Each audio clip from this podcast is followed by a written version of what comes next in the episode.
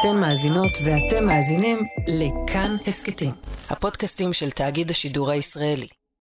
חג שמח שאול אמסטרדמסקי. חג שמח אלונה מיצי. שאול, לכבוד החג אמרנו שנביא מתנות, אז הנה שלי. מה זה? זה סיר מיציקת אלומיניום עם ציפוי נון סטיק איכותי בגימור שיש. יש לו ידיות ארגונומיות יצוקות המתוכננות לנוחות בשימוש. אמיצי. אתה עושה צחוק? זה סיר שקיבלת מהתאגיד מהשי לחג, אני מכיר את הסירים האלה. יש לי 20 כאלה בבית, עדיין באריזה. בסדר, שאול, מה קרה לך? עיקר המחשבה. הייתה שנה קשה, אינפלציה, שכר הדירה שלי עלה. אז בן אדם מתאמץ, ומביא לך סיר חדש מהניילונים, כי... כן, אתה צודק, כי אני תקוע איתה מהשי לחג. מה אתה הבאת לי?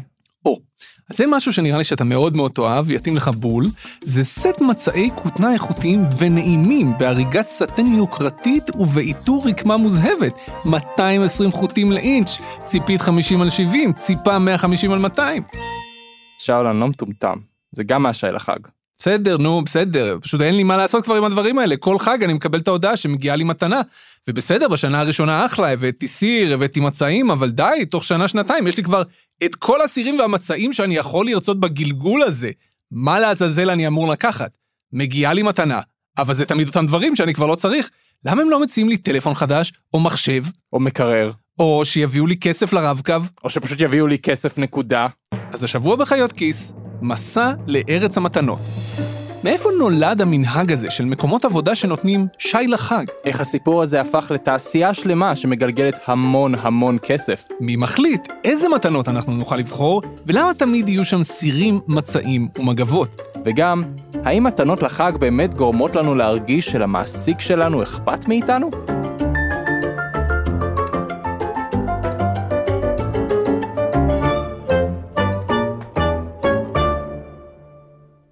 הכל התחיל לפני כמה שבועות, כשקיבלתי אס.אם.אס ממקום העבודה שלנו, תאגיד השידור הישראלי, שהזכיר לי שאני צריך לבחור שי לחג. שוב. עכשיו, אני לא רוצה להיות פריבילג מתלונן, אבל תן לי שנייה להיות פריבילג מתלונן. יש לך אישור ממני. נכנסתי לאתר, לקטלוג הזה שבוחרים ממנו מתנה. עברתי על כולו מלמעלה עד למטה. ממש חיכיתי שיהיה שם איזה משהו חדש שיפתיע אותי, ולא היה. עברתי על הכל, על הכל, גללתי חזרה למעלה עד להתחלה, לראות אולי זה השתנה, והרגשתי שפשוט מיציתי. פעמיים בשנה, בראש השנה ובפסח, הטקס הזה חוזר על עצמו. עכשיו, באמת, אני יודע שזה צרות עולם ראשון, אבל אני לא מצליח להבין למה יש את הדבר הזה. למה לא לתת כסף לעובדים לחג? וזהו.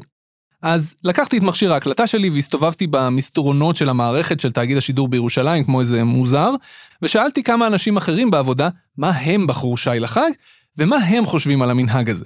מצעים, תמיד מצעים, קודם כל כי זה יקר, ואז כאילו, ואין לי כאילו כסף לקנות את זה בעצמי. לא יודעת, זה קצת מכוער תמיד, אבל זה נוח וזה שימושי. פעם קניתי את השולחן הזה שמטעינים עליו טלפון, וזה- השתמשתי בזה אולי פעמיים, זה היה מזעזע, והיום זה בבית של ההורים של בן זוג שלי. אתה יכול לבחור איזו מתנה שאתה רוצה ממגוון מתנות ואני לא שמתי לב שהזמן עובר אז לא בחרתי מתנה. והבחירה הדפולטיבית של המערכת היא gift card פשוט. את בחרת שי לחג? כן. מה בחרת? אני בחרתי את הסט צלחות. למה? כי האמת שזה פשוט במחיר טוב, כאילו זה כזה יחסית לזה שאני לא משלמת את זה, זה ממש סבבה, אבל uh, בעבר הייתי מאוד מאוכזבת מהבחירות uh, של השי לחג. אני מעדיפה לקבל פשוט את כמה שהמעסיק שלי שם על התו, או על השי לחג, במזומן. אני מסכים במאה אחוז. זה כמו עם קרובי משפחה רחוקים שלא באמת מכירים אותך, אז הם מביאים לך גרביים ליום הולדת. אתם בחיים לא תדעו מה אני אוהב, כי אתם לא מכירים אותי מספיק. גם אני מרגיש ככה. אז אחרי שסיימתי להטריל עוברים ושבים במסדרונות, עשיתי את הדבר ההגיוני היחידי שיכולתי לחשוב עליו. חזרת לעבוד. "מ, נראה לך? עליתי לקומה השלישית והלכתי להטריל את האישה שאצלה כל הסיפור הזה של השי לחג מתחיל. סמנכ"לית משאבי האנוש של כאן, גיתית רוזן אליצור. באתי להציק לך. עכשיו עכשיו? שטויות, מה עכשיו? מה זה חמש דקות? את חושבת שהעובדים מעדיפים שי לחג, או מעדיפים תנו לי פשוט כסף לחשבון, אני אשלם עליו את המס, וזהו. טוב, זו שאלה שכבר, אתה יודע, אה, מגזיני משאבי אנוש בכל העולם דנים בה. אה, כסף בחשבון אין לו את אותו ערך של תווי שי או מתנה. יש דיון בין כסף למשכורת, תווי שי או מתנה. אוקיי. ותוספת למשכורת נבלעת, לא שמים לב אליה, ואין לה ערך מבחינת התחושה. אה, תווי שי או מתנה, אז יש עובדים שמעדיפים ככה ויש כאלה שמעדיפים ככה, ולכן אנחנו נותנים בחירה. בגדול מתנה זה יותר מסורבל, זה משלוחים הביתה, זה יותר מוגבל. לפעמים האיכות לא משהו, אתה אומר, כן, צריך לזה, בדיוק. וגם כמה סירים כבר אני יכול שיהיו כן. לי, כמה מגבות אני יכול שיהיו לי. נראה לי שהתקבע תווי שי בעולם גם מנוחות של מעסיקים וגם רוב העובדים מעדיפים את זה. וואלה. אבל יש עובדים שעדיין מעדיפים מתנות ולוקחים מגבות ומחליפים וכל מה את לקחת בשעה לחג? מגבות. מגבות? שאפשר להחליף אותם ב-1200 שקל. בעיניי דווקא כן שמים לב לכמה מאות שקלים תוספת חד פעמית לשכר. אז אני רוצה לשאול אותך משהו. אתה שם לב למס שאתה משלם על השי לחג? מס? איך אני משלם על זה מס? המתנה הזו היא נחשבת להטבת שכר, כלומר שיש לה שווי, ועל השווי הזה אתה משלם מס, כמו כל הטבת שכר שאתה מקבל, טלפון, נסיעות, כאלה. אז אם אני פותח את התלוש החודש, אני אראה שירד לי מס על הדבר הזה? כן, אתה לא תדע לחשב את זה, אבל זה כתוב לך שם. גם אם אני לא בוחר מתנה? לפחות אצלנו בתאגיד, אם אתה לא בוחר מתנה, אתה תקבל תו קנייה באופן אוטומטי, וזה עדיין הטבת שכר, ועדיין תשלם על זה מס. טוב, אז אני מבין שאין לי כל כך ברירה, אני גם ככה משלם מס, אז אני כבר אקח מתנה. לפחות ביקשת ממשאבי אנוש שישנו את המבחר קצת הפעם? אז זהו, שמסתבר שאנשי ונשות משאבי אנוש אומנם בוחרים מה יהיה לנו בקטלוג, אבל זה לא שהם יכולים להכניס כל דבר שהם רוצים פנימה, כי הם בעצמם צריכים לבחור מתוך רשימה מוגבלת של מתנות. יש מישהו שהעבודה שלו, בין היתר, העבודה שלו זה ללכת ולבחור את המתנות שיהיו בשי לחג? יש אה, מנהלת הדרכה, רווחה ופיתוח ארגוני, שהיא אחראית לרווחתם של העובדים. אה, אז היא אחראית לבחון כל מה שקשור למתנות ולהטבות. היא הולכת לחנויות ובוחרת אה, מגבות וסירים ומצעים? אה, בארגון ציבורי זה פועל קצת יותר מסובך, ויש לנו ועדת מכרזים, ויש ספק שנקרא קורקט, שנבחר אצלנו במכרז, והוא בונה אתר מתנות, מציע לנו את המתנות, את התווי שי, את האפשרויות, ואנחנו בוחרים בהתאם להיצע שלו. אה, אז את אומרת קורקט קוראים ליבואן הזה? לספק הזה? אני אחפש אותו, אני רוצה לשאול איך הוא בוחר. אתה יודע מה זה אומר. אתה חושב את מה שאני חושב? בטח שכן. טוב, אנחנו ב... אני לא יודע, אזור התעשייה של טירה, אני לא יודע איך להגדיר את זה. צורי גל. ואנחנו בכניסה לקורקט מתנות, המקום שממנו באים כל השי לחג. בגדול, המקום ממנו יוצאות כל המתנות לחג נראה... הוא באמת נראה כמו ארץ המתנות. שים לב, ציוד קמפ. נכנסנו למבנה של חברת קורקט. זה מחסן לוגיסטי גדול כזה, כמו שאתם מדמיינים, עם משרדים מעל לקומת המחסן עצמו. רק שבניגוד לכל מחסן אחר, במשרדים של קורקט, היו ממש המון מתנות לחג בכל פינה, אבל באמת בכל פינה, במדרגות, בשירותים, בלובי, במסדרונות. אפילו כל העובדים והעובדות במשרדים ובמחסן יושבים על הכיסאות גיימינג האלה שכל הזמן רואים בקטלוג. ובאמצע כל המבנה הזה, בקודש הקודשים שלו, מאחורי קיר זכוכית יפה, היכל תצוגה אדיר של כל המתנות לחג באשר הן. פה כל מה שאתם רואים זה תחום השואבי אבק, ניקיון, שואבים רובוטים, מנקי חלונות רובוטים. כל התחום הזה זה תחום של המוצרי חשמל. מיקסרים, מעבדי מזון, אה, כל מה. שקשור פה. זה יניב רוקמן. אני סמנכ"ל המכירות בחברת קורקט ואחד השותפים בחברה. היא חברה שקיימת כבר מעל 30 שנה, ומתעסקת בכל מה שקשור במתנות לארגונים, חברות, ועדים, אה, שיווק, רווחה.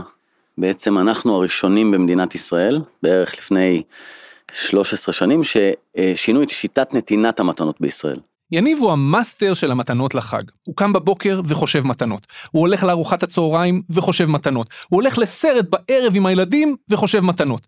לא פגשתי בחיי בן אדם שכל כך כל כך מושקע רגשית בדברים האלה שאנחנו מקבלים פעמיים בשנה. אם בעבר היו בוחרים על מתנה, והיא הייתה נמסרת לאלף עובדים, זה לא היה מרגש אותם לא משנה איזה מתנה, כי זה לא יכול להתאים לאלף איש. ובעצם, ברגע שנולד הגולם הזה שקוראים לו טלפון נייד, אני יכול ברגע אחד לדעת בשלושת אלפים עובדים מה כל אחד רוצה לקבל לחג. אה, וכדי לייצר 100% שביעות רצון אצל העובדים, הבנו שאנחנו צריכים ללכת הכי רחוק שאפשר, ובאמת לעשות מתנות פרסונליות שהבן אדם בוחר בדיוק מה הוא רוצה, אח של יניב, ערן רוקמן, והשותף שלו, עמיחי קילשטיין, הקימו את קורקט באמצע שנות ה-90. החשיבה שלהם הייתה כאילו שהתחום שלנו היה נורא משעמם בזמנו. זאת אומרת, רוב המוצרים היו נורא נזהרים של בין אישי לבין עסקי. ואז נותנים לך תמיד פולדר שחור, עט כסוף, הכל היה נורא שמרני.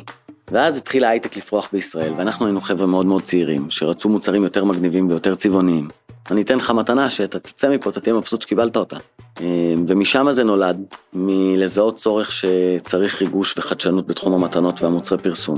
חברת קורקט היא לא היחידה בשוק, אם כי היא כנראה הגדולה ביותר.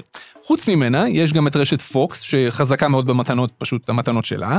יש את הייטק זון, שהיא בעצם מועדון חברים שמתמקד, כמו שאתם יכולים לנחש, בעובדי הייטק, ויש גם את ביימי ועוד כמה. אבל יניב טוען שהתחרות העיקרית שלהם היא לא מול חברות מתנות אחרות, אלא מול התווים לחג שהעובדים יכולים לבחור בהם.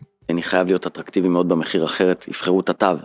אתה חייב להבין, ברגע שאני סגרתי עסקה עם כאן 11, השלב הבא זה שאני צריך לשכנע אתכם העובדים לבחור באמת במתנה ולא בתו. בסוף כולנו ישראלים, כולנו יהודים, כולנו יודעים מאוד מהר לעשות מתמטיקה, ולראות, המוצר הזה שווה לי או עדיף לי ה-400 שקל לסופר.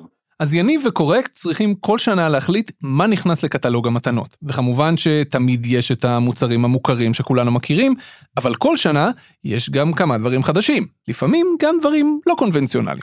זה לא כזה פשוט למצוא מוצר שאנשים יאהבו, ושהוא לא יהיה נישתי מדי.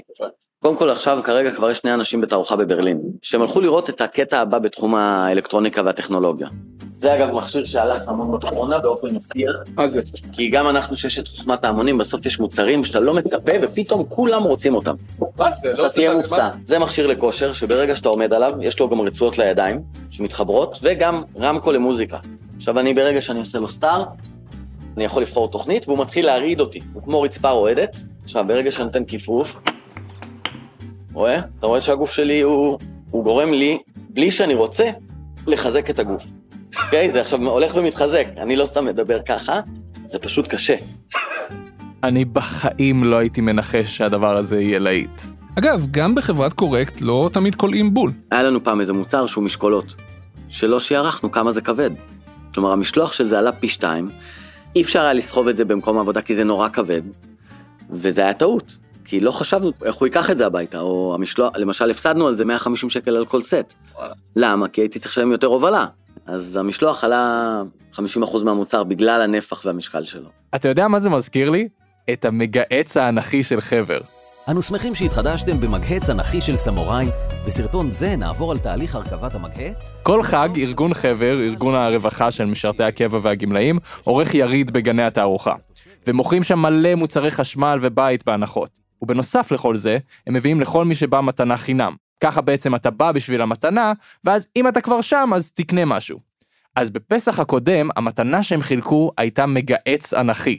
שזה כמו מגהץ רגיל, אבל אנכי.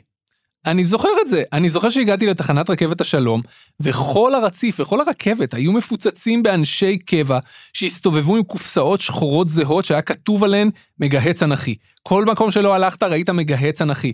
וזמן קצר אחר כך, כל האתרים שמוכרים דברים יד שנייה באינטרנט, התמלאו בפוסטים ומודעות של אנשי קבע שמכרו אלפי מגהצים אנכיים. אז שאול, אני הלכתי ליריד חבר הנוכחי כדי לראות מה המתנה הפעם. נכון מדי שנה יש את המתנה של חבר, נגיד שזה היה מגהץ האנכי. שזה רמה, כן, מכרתי אותו. באמת? סתם חרטא, צוחקים עלינו אחי, באתי עד לפה, סבלתי והלכתי. כן, אבל מה המתנה השנה? השנה זה כסף. זה כסף מזומן? לא, זה gift card. אה, זה gift card. אוקיי. שכל אחד יכול לבחור מה שהוא רוצה.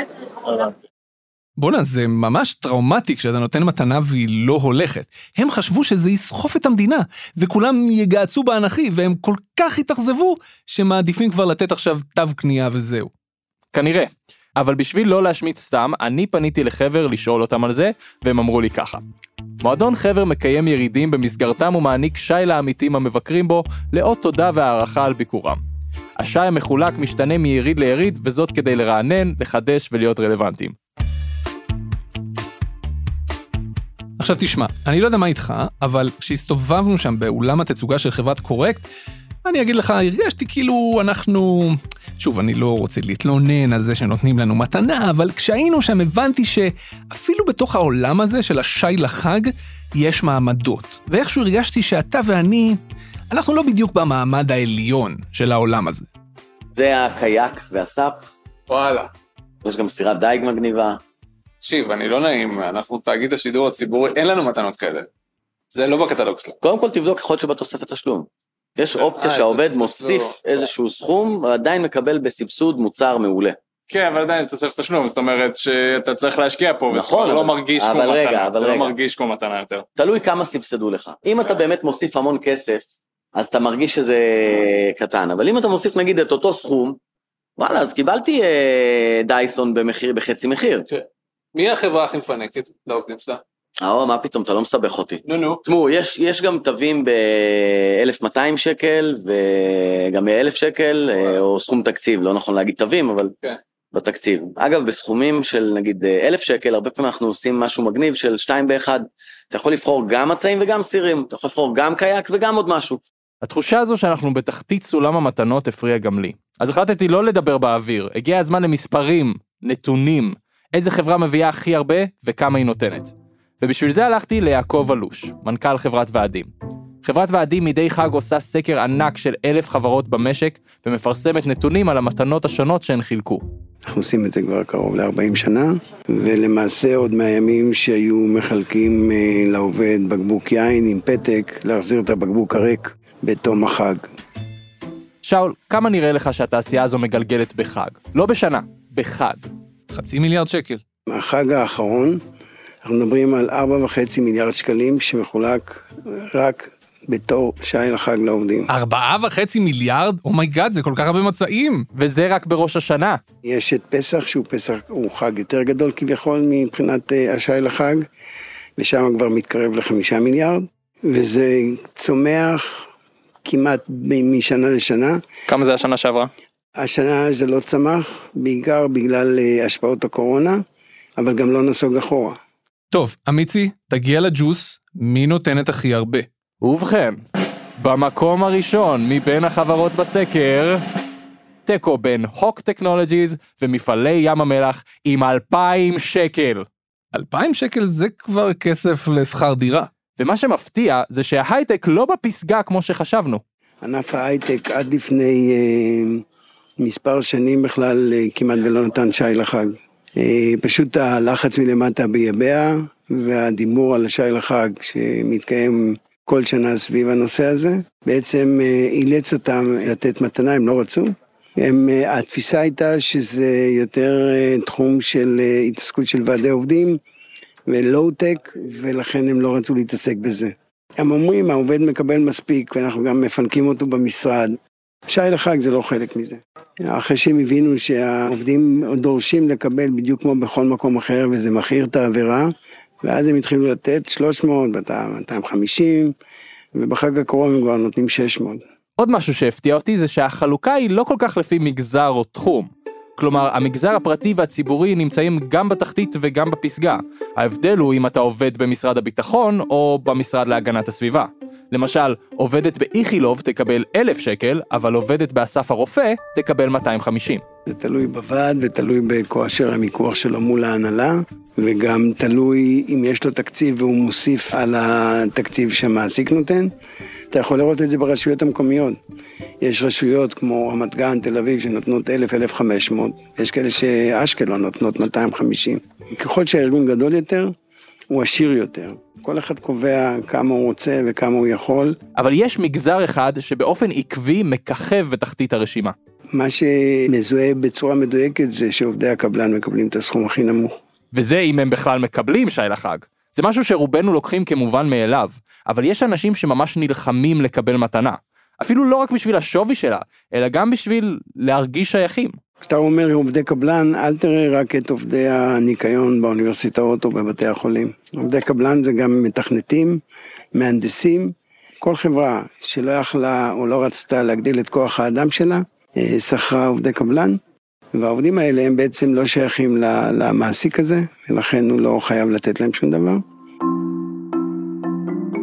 שנייה, אז אני רוצה להבין משהו. המעסיק חייב לתת לי מתנה לחג?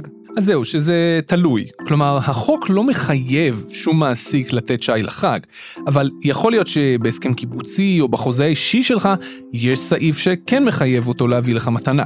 ואתה רוצה לדעת את השוס האמיתי? אם כבר התקבע מנהג של חלוקת שי לחג במקום העבודה שלך, ופתאום המעסיק שלך מחליט שבעצם לא בא לו להביא יותר, אז אתה יכול לטעון שמדובר בהרעת תנאים. ואז נגיד אם תתפטר, אתה אשכרה תהיה זכאי לפיצויי פיטורים. ואז יצטרכו לשלם לי הרבה יותר ממה שעולה מכונת תספורת או סט מגבות. מה שאומר שברגע שכבר התחלת לחלק שי לחג, אתה לא באמת יכול להפסיק, מה שאולי מסביר למה חברות קבלן לא מחלקות שי לחג לעובדים שהן מעסיקות. אגב, איך זה עובד במדינות אחרות? אז זהו, שזה לא.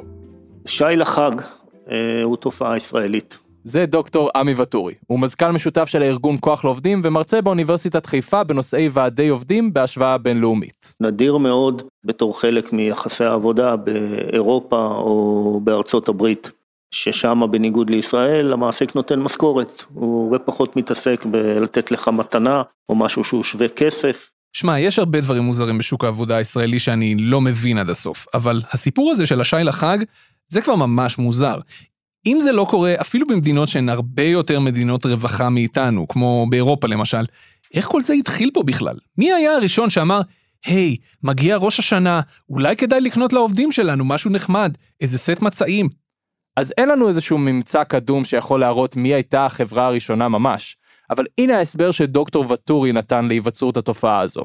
המקור של התופעה הזאת היא בהסדרים היסטוריים שבהם ההסתדרות העדיפה שהוועדים שלה יעסקו יותר בנושא רווחה ופחות בנושאים הגדולים של שכר ותנאי עבודה כוללים שאותם היא השאירה לעצמה.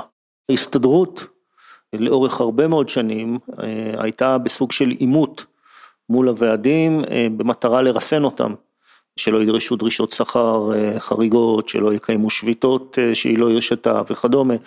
ולכן השאיפה שלה הייתה שהוועד הטוב הוא ועד שלא כל כך מתעסק בשכר או בתנאי עבודה, ומהבחינה הזאת למקד את הוועדים בנושא של מתנות לחגים ורווחה אה, היה פתרון נוח. אז בעצם דוקטור ואטורי אומר שהוועדים לקחו לימונים ועשו מהם לימונצ'לו. ועם השנים זה רק השתכלל וזה גם נהיה איזשהו סמל סטטוס של חברות. וכתוצאה מהתפתחות השוק הזה, הגענו למצב שבו החגים הם אירוע מכירות מטורף. וזה לא רק היריד של חבר, זה נהיה אירוע כלכלי כל כך גדול, שלפי בנק ישראל יש כ-670 מיליון שקל בתווי חג שאינם מנוצלים בכלל. מה? מה זאת אומרת לא מנוצלים? נגיד אתה קיבלת תו קנייה לחג, לא יודע, 400 שקל בתו הזהב. אז לפעמים אתה לא מממש את זה, או שאתה שוכח, או שלפעמים אתה קונה ב-300 שקל ואומר, יאללה, כבר מתישהו נשלים את השאר. ואז אתה לא עושה את זה בסוף. כן, יש בזה משהו. זה גם למה אני לא כל כך אוהב לקחת תווים. אז זה לא קורה רק לך, זו תופעה די שכיחה. ברמה שבסקר של בנק ישראל, חצי מהמשתתפים דיווחו שיש להם תווים לא ממומשים בשווי של 300 שקל לאדם בממוצע. בנק ישראל אפילו קידם השנה רפורמה שהעבירה את סליקת התווים בחנויות למסוף האשראי שיש לי כמעט כל חנות, במקום שכל תו יהיה במסוף מיוחד משלו. הם עשו את זה כדי שעוד עסקים יוכלו להצטרף לתו, ואז בתקווה יממשו אותו יותר. וזה מדהים, כי זה מזכיר לי משהו שיניב, הסמנכ"ל של קורקט, ממלכת המתנות, אמר לנו על הקרב של המתנות נגד התווים. בקטע מוזר, ככל שהשווי של המתנה שהמעסיק נותן נמוך יותר, כך עובדים יעדיפו לקחת מתנה ולא תווים. זה נורא משתנה תלוי תקציב. זאת אומרת, ב-100, 200, 300, 400, 500, עד 500, 600, המתנות מנצחות. מ-600, 700 ומעלה, התווים מתחילים לגבור, כי הסכום נהיה הרבה יותר משמעותי. זאת אומרת, אם נתתי לך 300, אתה לא תחשוב פעמיים אם לרגש את uh, אשתך עם עוד סט סירים, או עם uh, סט קמפינג, או סט נינג'ה לילד שאמרת בהתחלה. כי זה 300 שקל, אתה אומר יאללה, שהילד ייהנה ויהיה מבסוט. אבל אם הייתי אומר לך שזה 1,000 שקל, לא היית משחרר כזה בקלות. אז באופן אבסורדי, ככל שסכום המתנה עולה, אנחנו נעדיף לקחת את זה דווקא בתו. בדרך כלל בשביל לעשות קניות בסופר, שזה הכי עצוב, כי לעשות קניות בסופר זה הכי לא מתנה בעולם. ולא רק זה, כי כשניקח את זה בתו, אחוז גבוה מאיתנו בכלל לא יממש את התו הזה. בקיצור, החגים האלה הם חגיגה של מתנות, לא רק לעובדות והעובדים, אלא גם למחלקות משאבי אנוש, גם לוועדים וגם לכמה חברות שאף אחד לא מכיר, כמו חברת קורקט, שחיה על הביזנס הזה של המתנות לחג. מה שגורם לי לתהות לגבי החוליה הבאה בשרשרת המתנות, היבואנים. מי הספק הכי חזק שלך?